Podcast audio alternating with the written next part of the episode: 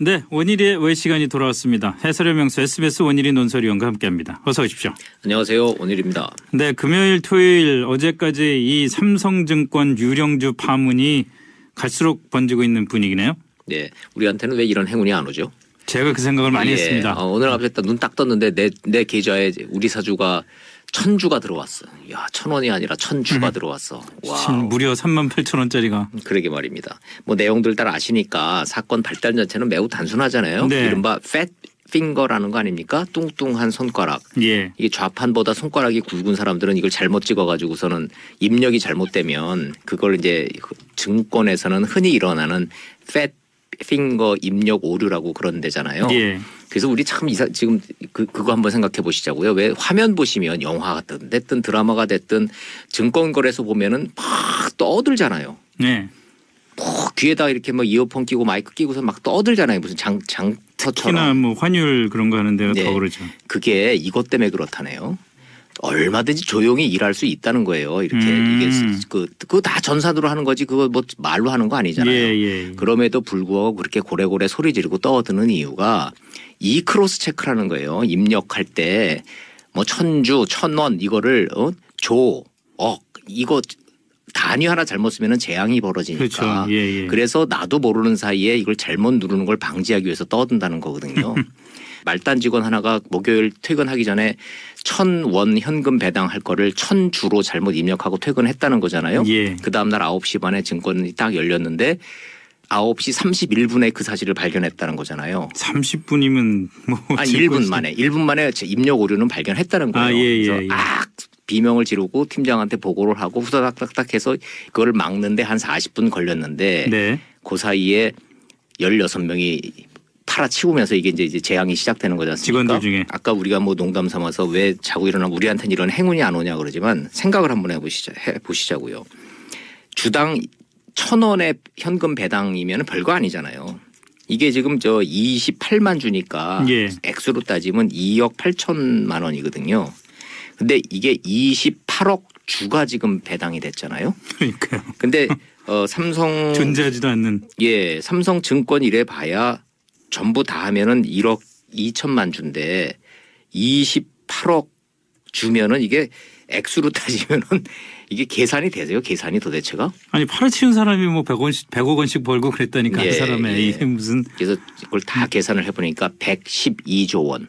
대한민국 정부 예산 429조 원의 4분의 4분의 1. 1에 해당하는 돈. 자, 문제는 뭐냐면 존재하지 않는 유령 이 주식이 실존하는 것보다 지금 무려 23배나 많은 물량이 유령주로 등장을 했는데 크로스 체크가 안 됐다는 점. 아무 데서도요. 아무도 사실은. 몰랐다는 점. 회사도 몰랐고 증권 예타원도 몰랐고 금감원도 몰랐고 아무도 몰랐고 네. 이거를 알아서 비명을 지르면서 이거 매도 금지하고 막 처리하는 그 40분 사이에 이제 이런 일이 이제 벌어진 거예요 지금. 그래서 팀장이 전화로 일단 보고를 하고 사내망에다가 직원 계좌 매도 금지 팝업 창을 띄우고 이러는데 한 30분 걸렸는데 그 사이에 28억 원이 28억 주로, 주로. 지금 이제 잘못 입금이 된 겁니다. 야, 이게 참 끔찍한 일이 벌어진 거죠. 근데 이게 처음이 아니고요. 국내외 사례를 봤더니 이러한 입력 오류 fat finger로 증권사 파산한 사례도 있고요. 파산한 데도 있더라고요. 예, 뭐 독일 같은 경우에는 그거 입력 잘못해서 6조 원을 배상한 그 토해낸 예, 경우도 맞습니다. 있고 우리 맞습니다. 돈으로 이게 어마어마한 거죠.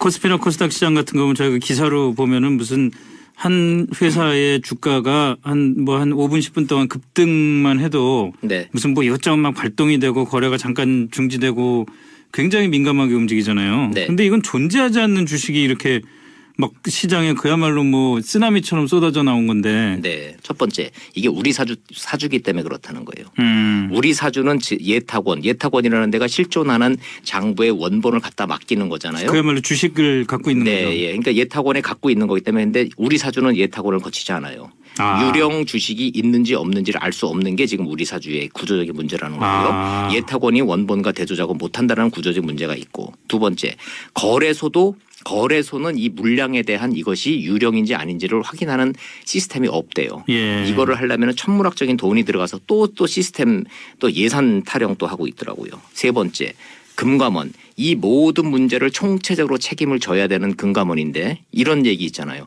모두의 책임은 아무의 책임도 아니다. 이게 서로 그냥 뭐 이 모든 것은 금융에 관한 모든 감독권을 금융감독원이 갖고 있다 그러지만 이런 디테일한 부분에 대해서 규정돼 있는 게 없다는 거예요. 사실 전에도 저런 지적이 좀 있었던 게 우리나라 금융감독원이라는 데가 사후 감독 기능에 치중하다 보니까 시장이 움직이는 동안에 뭘 어떻게 할 수 있는 능력이 굉장히 떨어진다는 얘기도 있었어요. 그렇죠. 항상 우리 그 지진 예보하고 같잖아요. 뭐 지진이 날 거라고 예보는 못하고 항상 지진이 일어났다만 발표하지 않습니까? 그런 거와 마찬가지인 거죠. 그래서 네 번째 삼성 증권 자체의 문제도 좀 있는 거죠. 전날 입력하고 퇴근했는데 팀장 결제도 없었고 그 다음날 이것이 자동으로 쭉 가도록 이, 그, 이 검증 시스템이 없다는 점. 이런 이제 모든 문제가 금융의 신뢰는 이게 생명인 건데 이게 삼중 그렇죠. 사중 모든 시스템 자체가 신뢰가 없이 굴러갈 수밖에 없는 구조였다는 것이 우리 자본 시장 이제 40년 역사라고 하는데 가장 흑역사고 가장 창피한 사례라고 지금 꼽히고 좀 있습니다. 자, 회사가 체크를 제대로 못 했다는 문제가 하나가 있고 팔아치운 16명의 직원.